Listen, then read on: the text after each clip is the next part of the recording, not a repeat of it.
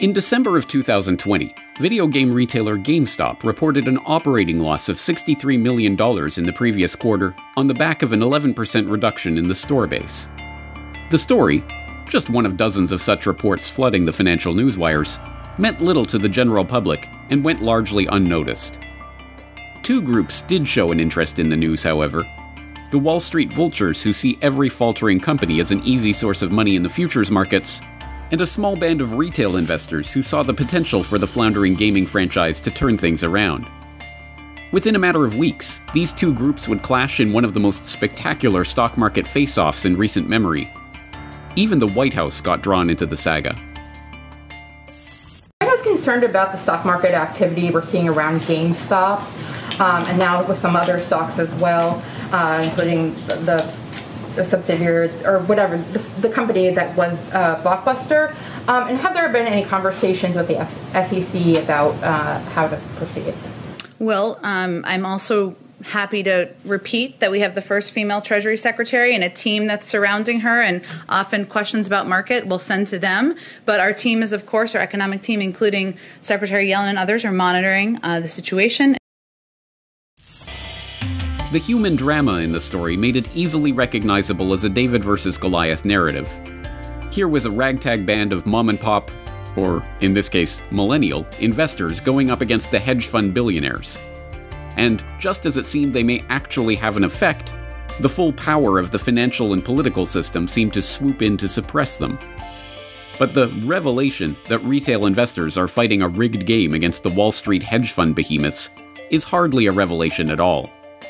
In fact, it is merely the latest example in a long series of events showing that the stock market was never meant to bring riches and fortune to the average investor. Instead, when the story is told in its full context, there is only one obvious conclusion to be drawn. The markets are rigged. You're tuned into the Corbett Report.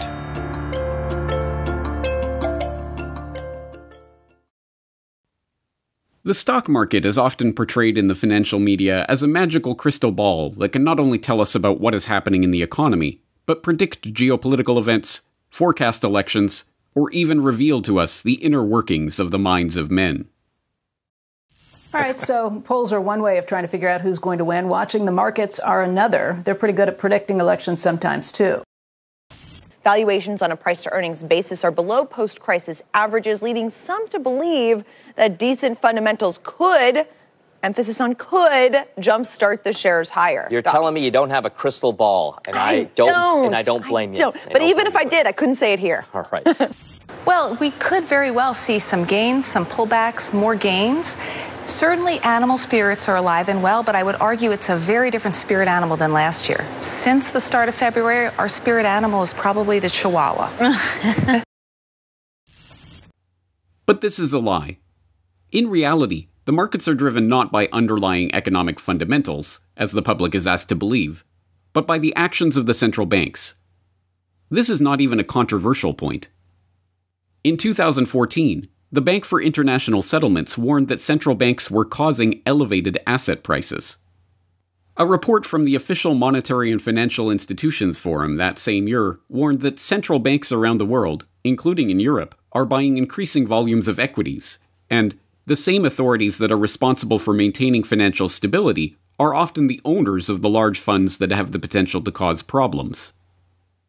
And in 2016, in the midst of the historic bull run that has seen the Dow Jones and S&P indexes reach all-time record high after all-time record high, economist Brian Barnier published a report documenting that between the beginning of the Federal Reserve's quantitative easing program in 2008 and the first quarter of 2015, the Fed was directly responsible for 93% of equity value growth in the US. This modern era of central bank dominated markets, however, is only the latest version of a game that is as old as the markets themselves. At base, it's a con game where the rich and powerful employ a raft of confidence men to lure suckers into the latest market mania. In this game, the suckers are the general public who are left holding the bag as the market bubble bursts, while the smart money swoops in to buy up the leftover assets at pennies on the dollar. The game was being played as far back as 1814, when a uniformed man posing as the aide de camp of Lord Cathcart landed in Dover, spreading the false rumor that Napoleon had been killed by a detachment of Cossacks. When the rumors reached London later that day, three men dressed up as French officers in white bourbon cockades were parading across Blackfriars Bridge, proclaiming the end of the Napoleonic Empire and the restoration of the Bourbon monarchy. By the time the British government officially dispelled the rumor later that afternoon, an elaborate fraud had already played out in the London stock markets.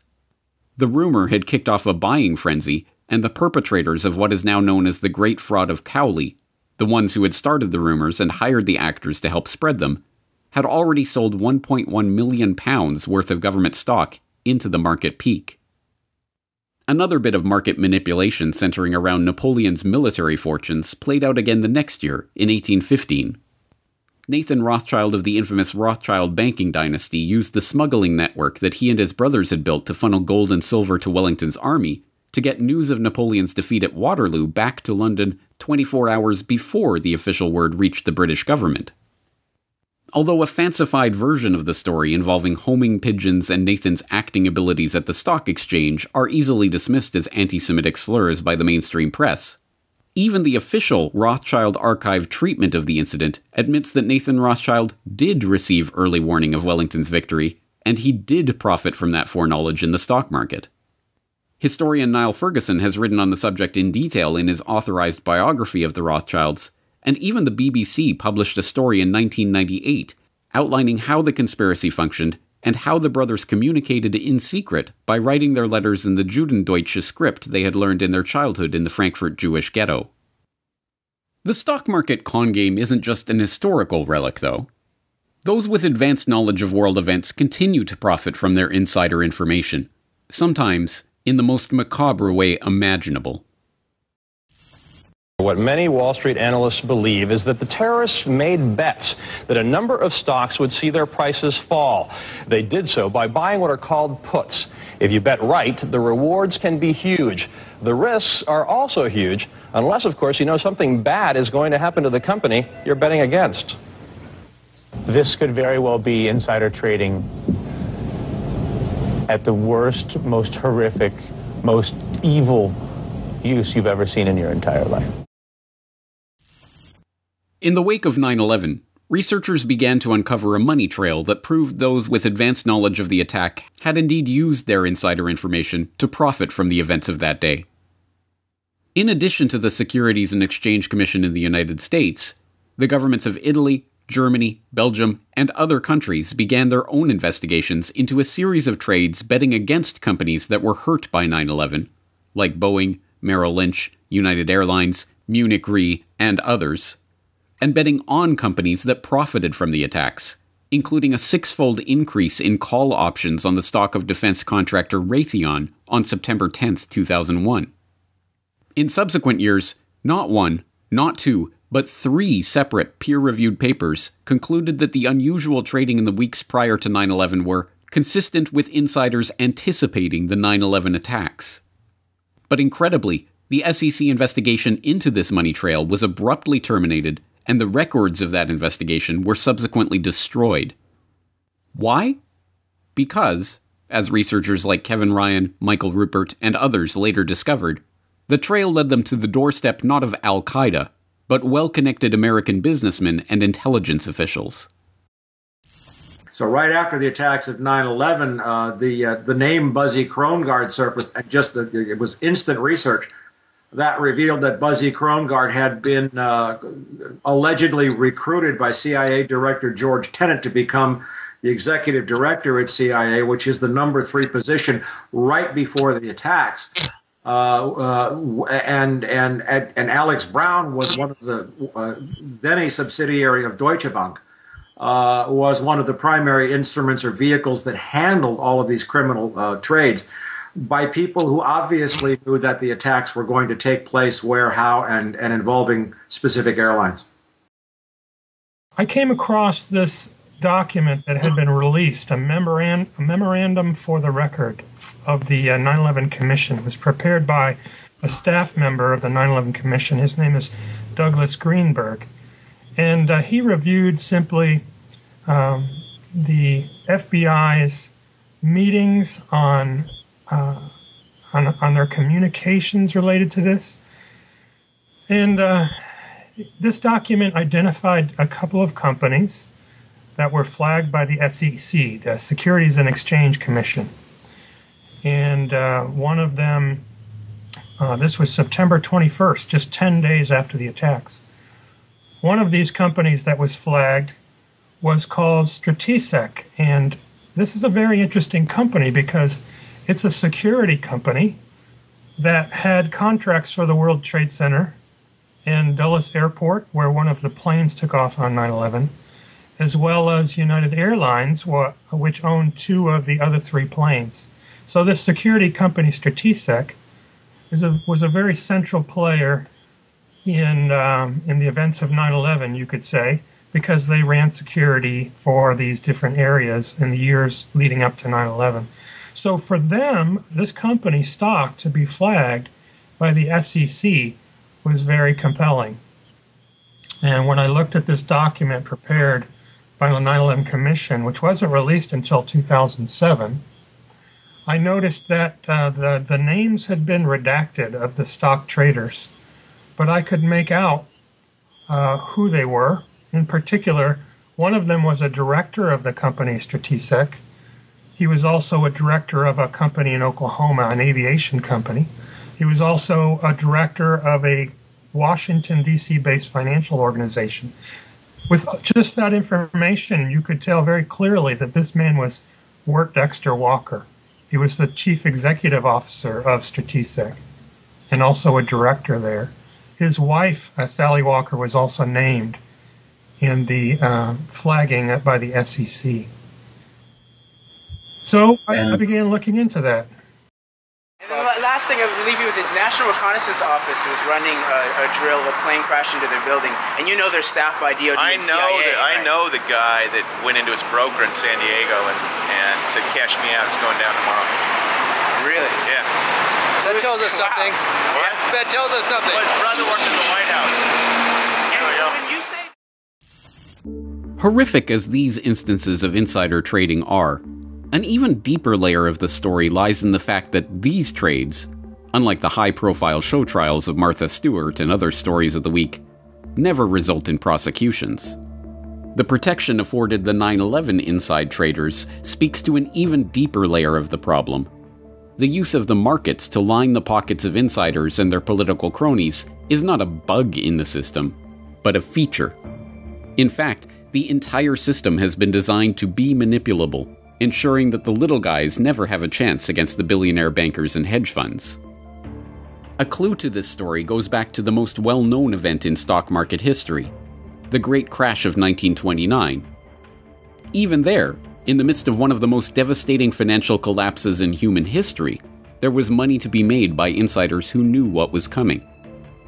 One such insider was Albert Henry Wiggin, chairman of the Chase National Bank and the man who had been instrumental in attracting the Rockefeller family to begin their century long involvement in Chase. When the market began plummeting on Black Thursday 1929, Wiggin and his fellow banking associates were lauded as heroes for their actions to restore order to the market, which culminated in New York Stock Exchange Vice President Richard Whitney stepping out on the floor of the exchange and making a great commotion by yelling out orders for key stocks at above market prices. What the public did not know but what emerged three years later during congressional investigation was that by the time chaos descended on Black Tuesday 1929, Wiggin had already positioned himself to profit handsomely from the financial havoc that he knew was coming. As Nomi Prins details in her book, All the President's Bankers The Hidden Alliances That Drive American Power, Wiggin knew he was covered no matter what happened. Shortly before the crash, he shorted shares in his own bank by borrowing shares from various brokers at prices he anticipated would fall, at which time he would buy the shares in the market at lower prices and return them to the brokers, making money on the difference. When the Dow stood at 359 on September 23, 1929, the market had topped out 20 days earlier at 381. He placed what would be a hugely profitable bet that Chase's stocks would fall. Before shorting those shares, Wiggin executed another profitable and shady strategy. Using his bank's funds to plump the shares up, he placed $200 million of his depositors' money into trusts that speculated in Chase stock, those participating in the very pool operations that artificially boosted its price during the run up to the crash. He pocketed 10.4 million from these trades, including $4 million from shorting the shares he drove up after he drove them up during the two-week period preceding the crash. His justification for selling his own shares while Chase Securities was pushing customers to buy them was that the price was ridiculously high. He had, in effect, bet against all the other Chase shareholders who had trusted in his hype about the firm. Another person who profited greatly from the financial crash was Joseph P. Kennedy, father of future President John F. Kennedy. The famous story, likely apocryphal but parroted by NPR, The Washington Post, PBS, and any number of mainstream outlets, is that Kennedy, a savvy stock trader, knew the market was overheated when a random shoeshine boy gave him stock tips. If this story is to be believed, Joe's random interaction with the shoeshine boy in 1929 was one of the most profitable conversations of his life. Not only did Kennedy sell off most of his stock holdings shortly before the crash, he aggressively shorted the markets, meaning that while most of America, and much of the world, was plunged into one of the deepest and most prolonged financial crises in the history of the country, the Kennedy family flourished. In 1977, eight years after Joe's death, the New York Times estimated the family fortune to be somewhere between 300 and 500 million dollars. There are more than enough reasons to doubt that it was actually a brief chat with the shoeshine boy that led to Kennedy's remarkable good fortune, however. The patriarch of the Kennedy dynasty had a reputation as an unscrupulous businessman, including the persistent allegations that he made his fortune in bootlegging during the Prohibition era. And so it was a shock to the nation when President Franklin Delano Roosevelt appointed Kennedy to head the newly created Securities and Exchange Commission in 1934. Even the Security and Exchange Commission's Historical Society struggles to explain the choice. Kennedy had profited handsomely from financial manipulation their website frankly admits. But he understood keenly the need to balance the interests of the people with the imperatives of the financial markets. For his part, when asked why he had tapped a well known scoundrel like Kennedy to head such an agency, President Roosevelt is said to have replied, Takes one to catch one. That the SEC, the independent federal agency tasked with regulating the markets, should have an admitted market manipulator as its first chair should not be surprising when the agency's track record is examined. Time and again, the SEC has not just allowed market manipulation to take place, but actively facilitated it. When the largest Ponzi scheme in market history, Bernie Madoff's unbelievable $64.8 billion investment fraud scam, came to a crashing halt with his arrest in December of 2008, attention turned to the SEC. How could the agency, which had investigated Madoff's investment firm multiple times, not have halted the scam earlier. A subsequent Inspector General report made the scope of this failure even more unbelievable, finding that between June 1992 and December 2008, when Madoff confessed, the SEC received six substantive complaints that raised significant red flags concerning Madoff's hedge fund operations and should have led to questions about whether Madoff was actually engaged in trading. After excoriating the agency for its incompetence time and again over the course of two decades of failed opportunities, the report concludes As the foregoing demonstrates, despite numerous credible and detailed complaints, the SEC never properly examined or investigated Madoff's trading and never took the necessary but basic steps to determine if Madoff was operating a Ponzi scheme. Had these efforts been made with appropriate follow up at any time beginning in June of 1992 until December 2008, the SEC could have uncovered the Ponzi scheme well before Madoff confessed.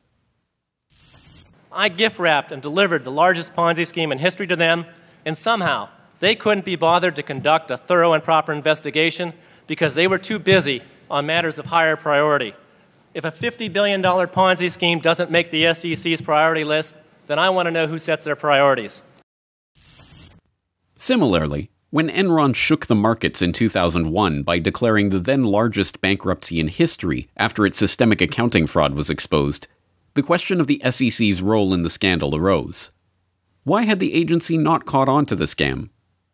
A subsequent Senate committee report excoriated the commission, noting that the watchdog had only opened one unrelated investigation into Enron in the past decade, that it repeatedly missed warning signs of corporate misconduct, that it granted the company unusual leeway in using mark to market accounting for its transactions, and did not even seek to validate the models employed by the energy giant. In the end, the committee concluded that the entire affair represented a systemic and catastrophic failure of the SEC.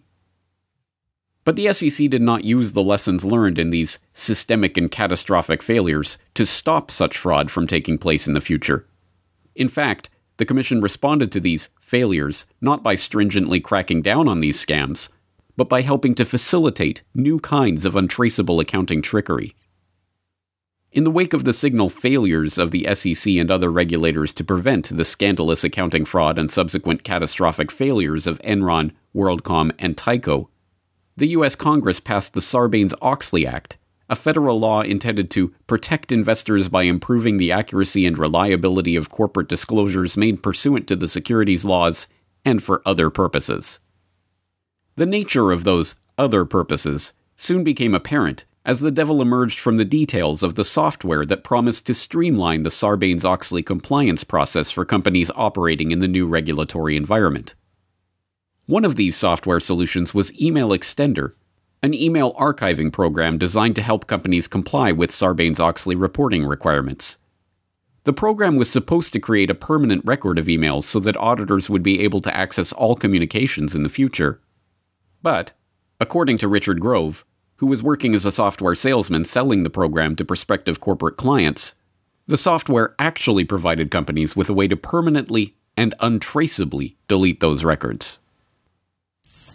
So a few weeks later, in August of 2003, I was at a client called the NASD, which has later changed its name. So it's now called the Financial Industry Regulatory Authority. And the NASD was looking at our product and, and they wanted to use it internally. And one of the guys across the table says to me, Hey, wait a minute. This product has a back door because right here where you're supposed to take this information and put it on the write once, read many storage, which is a type of permanent storage. He said there's this jar file and you can delete the jar file and then there's no evidence of that transaction whatsoever. So he was showing me across the table that there's a loophole, there's a backdoor in the software that allows nefarious transactions to go on. And subsequently they didn't buy the software. They're like, this is bullshit. This isn't worth the money. This is, this is not what it's supposed to be. And you should do something about that.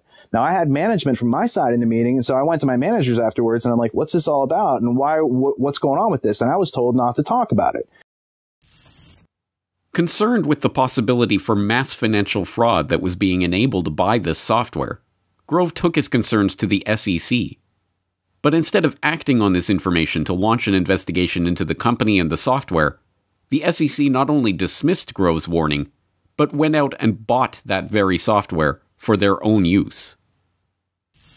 Right now, the SEC reports to the president. So at the end of the day, when the SEC was telling me they're not interested, they're telling me they're not interested because I'm tying the Bush administration in with billionaire Richard Egan and his company that's helping these companies do this. It's like they, of course, they don't want to sponsor that getting out to the public. I filed a lawsuit. I represented myself in court against a multi billion dollar international corporation. And after three years, and after proving my case in court, including the fact that the SEC acted with complicity to protect the perpetrators, my case was dismissed on a technicality, recognizing that the events I proved in court actually happened, but were conveniently, quote unquote, outside the statute of limitations for the Sarbanes Oxley Act. And once I understood that the purpose of Sarbanes-Oxley regulations was to keep these companies from deleting files and that the backdoor in the software allowed these companies to delete files, and more importantly, the fact that someone outside of the company that's not even associated with the company but has access to that software could launder money or steal money or just delete money from corporations and switch financial records all around without anyone, any investigator, any auditor being able to audit that those things I thought were interesting, but when the SEC, after I told them, bought the software with the back door in it and was started to use it for itself, then I knew that the SEC was not there to regulate like I thought it was. They were also, hey, we can find a benefit from this back door in the software. We can delete files now. Now we're above the law. But of all the various schemes for manipulating the markets, perhaps none have been quite so brazen as the Plunge Protection Team. Formerly known as the Working Group on Financial Markets, the Plunge Protection Team, or PPT, was born in the wake of another stock market crash, Black Monday of October 1987. Far from a conspiracy theory or internet rumor, the formation of the group was announced in the pages of the Federal Register on March 22, 1988, which contained, on page 9421, the text of Executive Order 12631, a seemingly mundane announcement signed by President Reagan on March 18, 1988. The order, citing the major issues raised by the numerous studies on the events in the financial markets surrounding October 19, 1987, goes on to establish a working group of the Treasury Secretary, the Fed Chair, the Chair of the Securities and Exchange Commission, and the Chair of the Commodity Futures Trading Commission.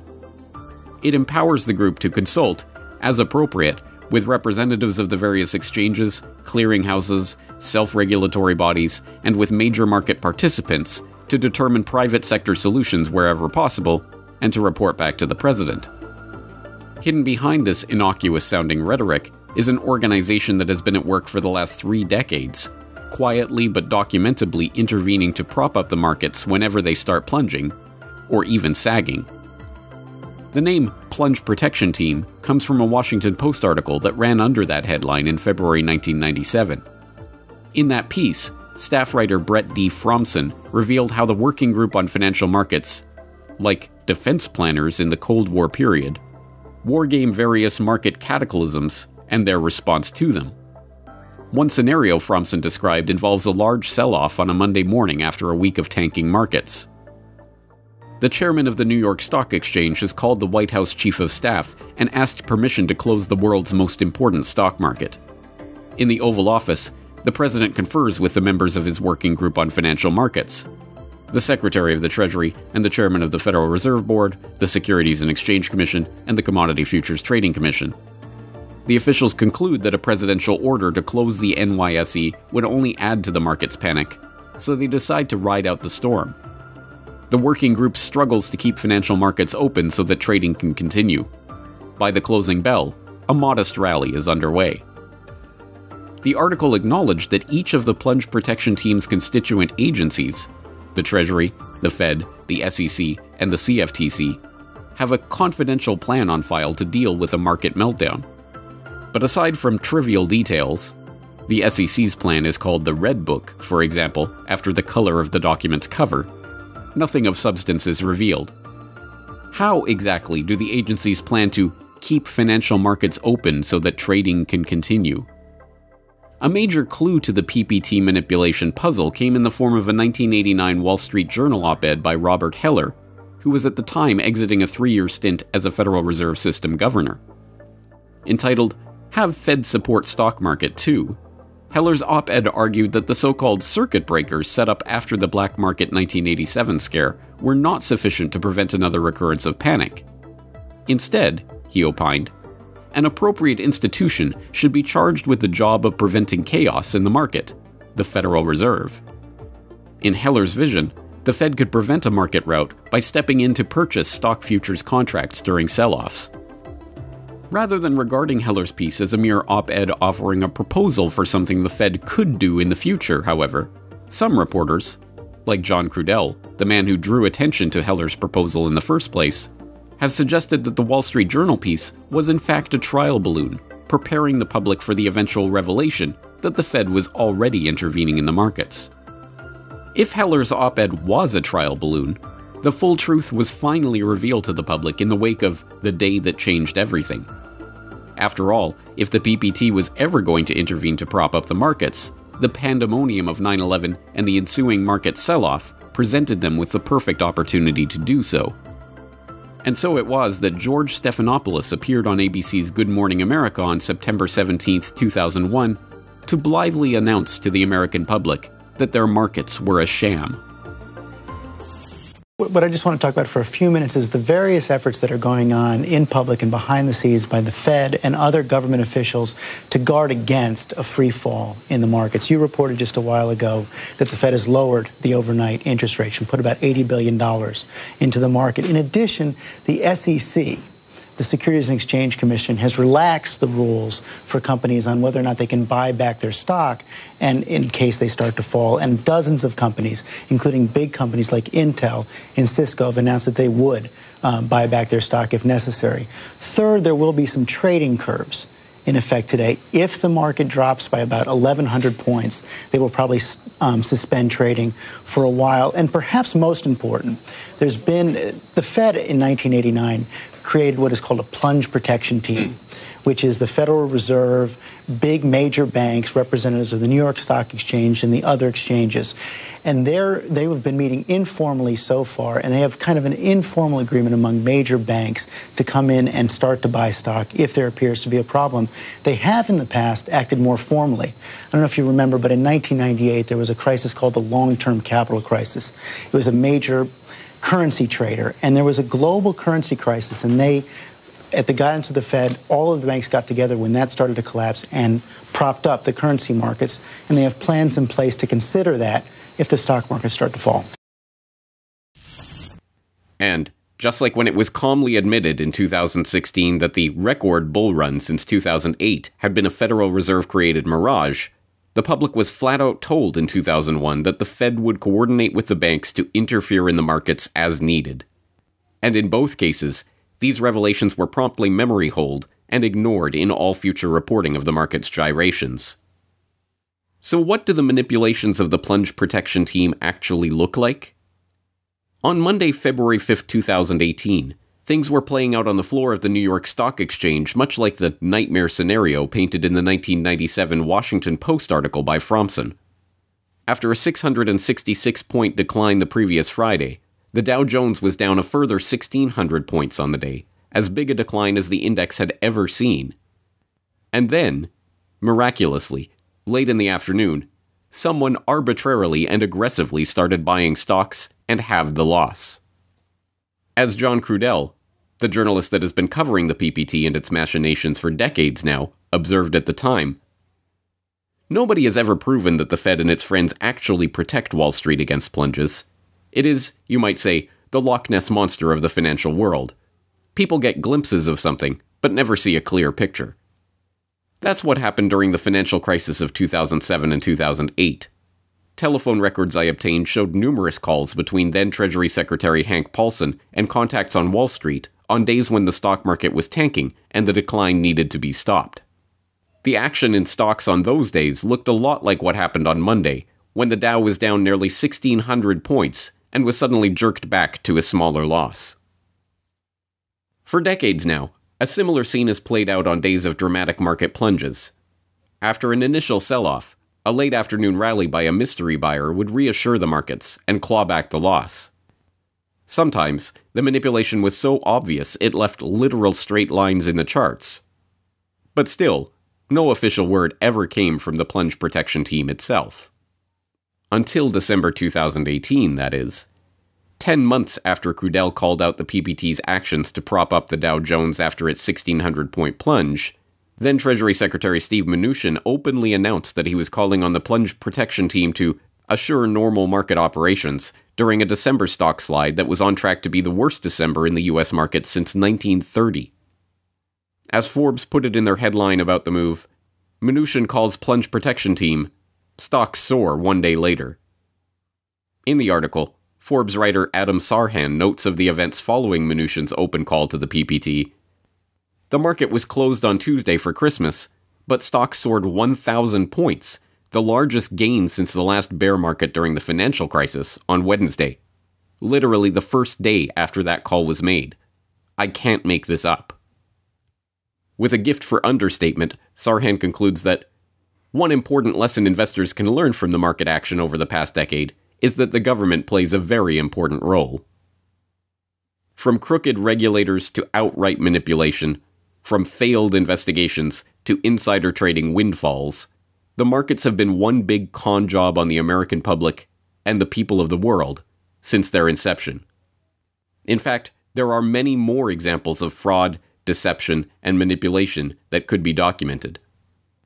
There is, for example, the testimony of Bill Murphy to the Commodity Futures Trading Commission during a hearing on suppression of precious metal prices. Can you give the commission some specific evidence, some specific examples uh, of how you think that's occurring, when you think that's occurring? You know, yes, I can. And uh, I had 11 years worth of evidence that all hangs together here. But something came to my uh, to my attention two days ago of a whistleblower nature that uh, we're going to handle hand to the press afterwards. And we think it's very important for the American public in this hearing to have this information. On March 23, 2010, GATA Director Adrian Douglas was contacted by a whistleblower named by the name of Andrew Maguire. Mr. Maguire, formerly of Goldman Sachs, is a metal trader in London. He has been told firsthand by traders working for J.P. Morgan Chase that JPM manipulates the precious metals markets, and they brag how they make money doing so. In November 2009, he contacted the S.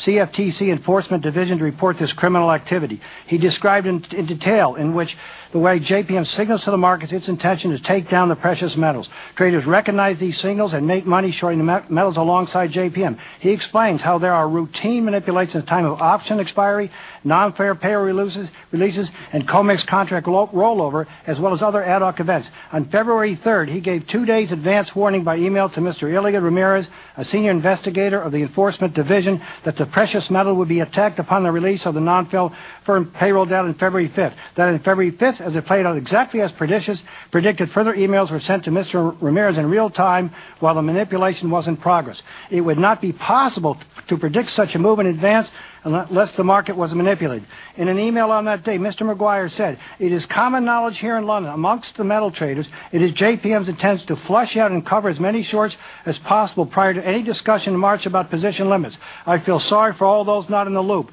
A serious amount of money was made and lost today, in my opinion, as a result of the CFTC, by your, by your own definition, a legal, concentrated, manipulated position uh, to, allowed to continue. Or there was the 2010 flash crash, the harrowing 35 minute window from 2:32 p.m. to 3:07 p.m. on May 6, 2010, when the Dow plunged nearly 1,000 points and then gained most of it back. The incredible and unprecedented swing left traders and financial talking heads completely stymied. But after five years of relentless investigation, the Department of Justice presented the man that they framed as the arch mastermind that set off the most alarming collapse and recovery in the history of the markets. A day trader living in his parents' house in Hounslow. 15 minutes of chaos that shook the world's biggest market. What the heck is going on down here? Uh, I don't know. There is fear. This is capitulation, really. On May 6, 2010, without warning, uh, the US stock market and futures markets just crashed. Can't be there. That is not a real ago, price. The flash crash, which wiped a trillion dollars off the value of American companies in five minutes. To look at a, a price chart, it looked like a, a kind of runaway elevator. It took authorities five years, guys, to track down this lone British trader allegedly involved in a 2010 flash crash. Navinder Singh Sarao, dubbed the Hound of Hounslow, has been accused of manipulating the market. U.S. regulators claim he made about $40 million.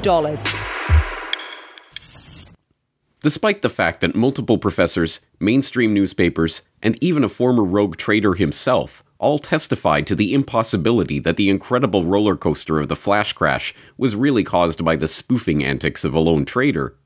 The story was effectively shelved, and the underlying issue of the algorithmically driven high frequency trading, which involves bots performing large numbers of orders in fractions of a second and requires traders to pay millions of dollars to co locate their servers with the exchange's computers to give them a head start on their competitors that is measured in milliseconds, was never addressed. Or there was the insider trading scandal of 2020, when multiple senators were probed for insider trading after being briefed by the Senate's Health and Foreign Affairs committees about the likely effects of the coronavirus scare in the U.S. Yeah, Adam, several senators are facing criticism this morning after reports that they sold stock after being briefed about the coronavirus, but before the market started tanking. Four senators are said to have made trades, but two in particular are facing a lot of criticism. The first is Senator Richard Burr. ProPublica reports on February 13th, he sold between 628,000 to 1.7 million dollars worth of stock in 33 separate transactions. He is the chairman of the Senate Intel Committee, and he was getting daily briefings about the coronavirus at that time, according to Reuters. So there are a lot of questions about why he made those trades. The probe into Senator Burr, who was one of the only senators to vote against the legislation that made such insider trading illegal, and the other accused senators, was later dropped with no charges filed. In fact, there are many, many such examples of market rigging, insider trading, and manipulation of stock and commodity prices for the benefit of the bankers and their political allies that could be detailed, not just in the US markets, but in markets around the world. But such an exhaustive list would be, by this point, unnecessary. The markets are rigged, and that rigging is pervasive and systemic so it should come as no surprise that the GameStop pandemonium began when it was observed that another common method of market manipulation was taking place on GameStop stock naked shorting. Naked shorting involves traders taking advantages of loopholes and discrepancies in paper and electronic trading systems to short shares that don't even exist. In this case, hedge funds Convinced that the flailing gaming retailer was going to go the way of Blockbuster Video, and seeing the December 2020 reports of operating losses, began aggressively shorting the stock.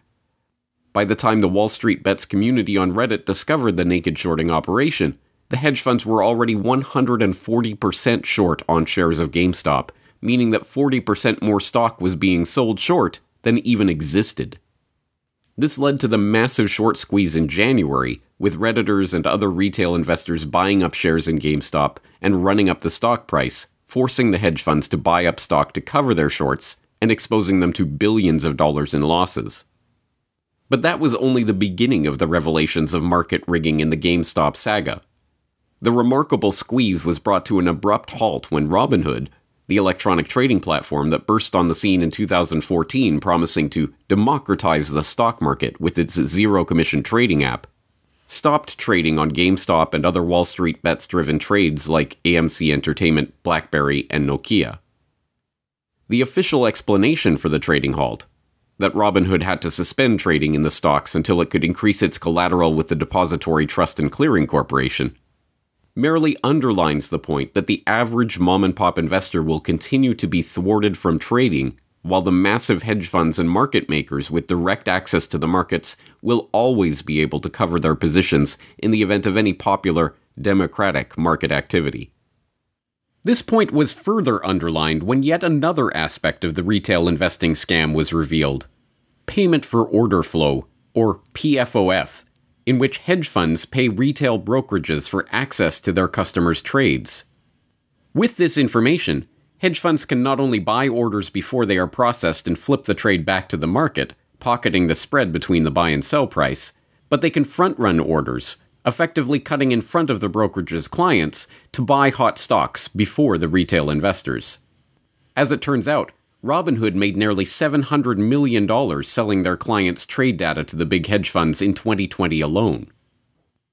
Nor was it a surprise when it was learned that Biden's Treasury Secretary, Janet Yellen, was paid over $800,000 in speaking fees by Citadel LLC, which operates both Citadel, a hedge fund that provided a $2 billion emergency backstop for GameStop short seller Melvin Capital, and Citadel Securities, a market maker that handles about 40% of US retail stock order flow, including from brokerages like free trading app Robinhood.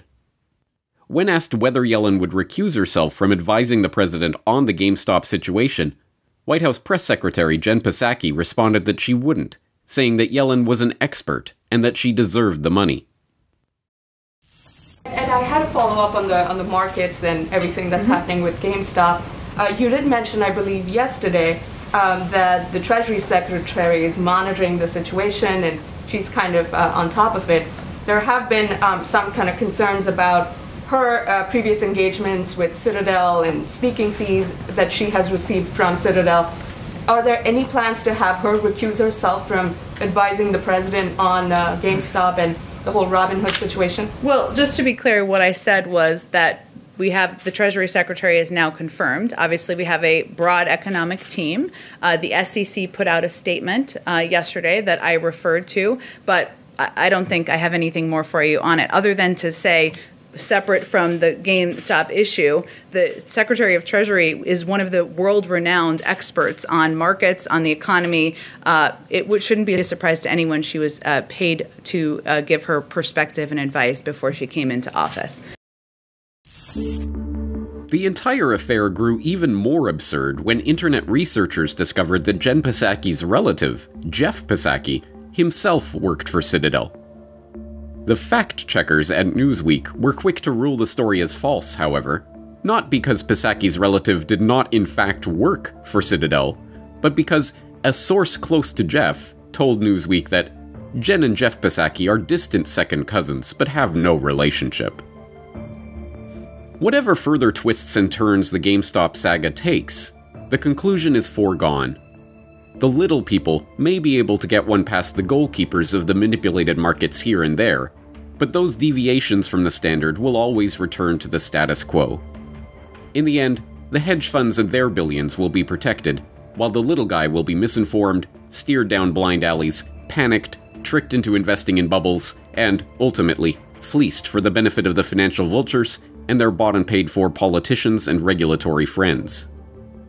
At last, the David and Goliath story that has been woven around the GameStop insurrection is revealed for what it is a story, a fable, a convenient narrative to trick the public back into the phony, manipulated markets to once again take their place at the casino table.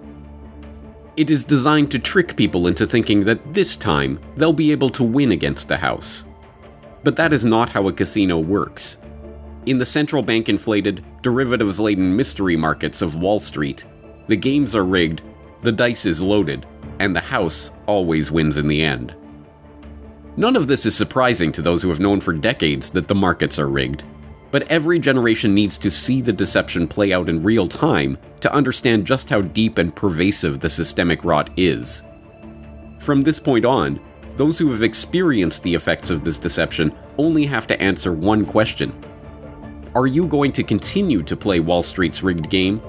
Or are you going to take your chips off the table and invest in local businesses and projects with the people on Main Street? The choice is yours. It always has been.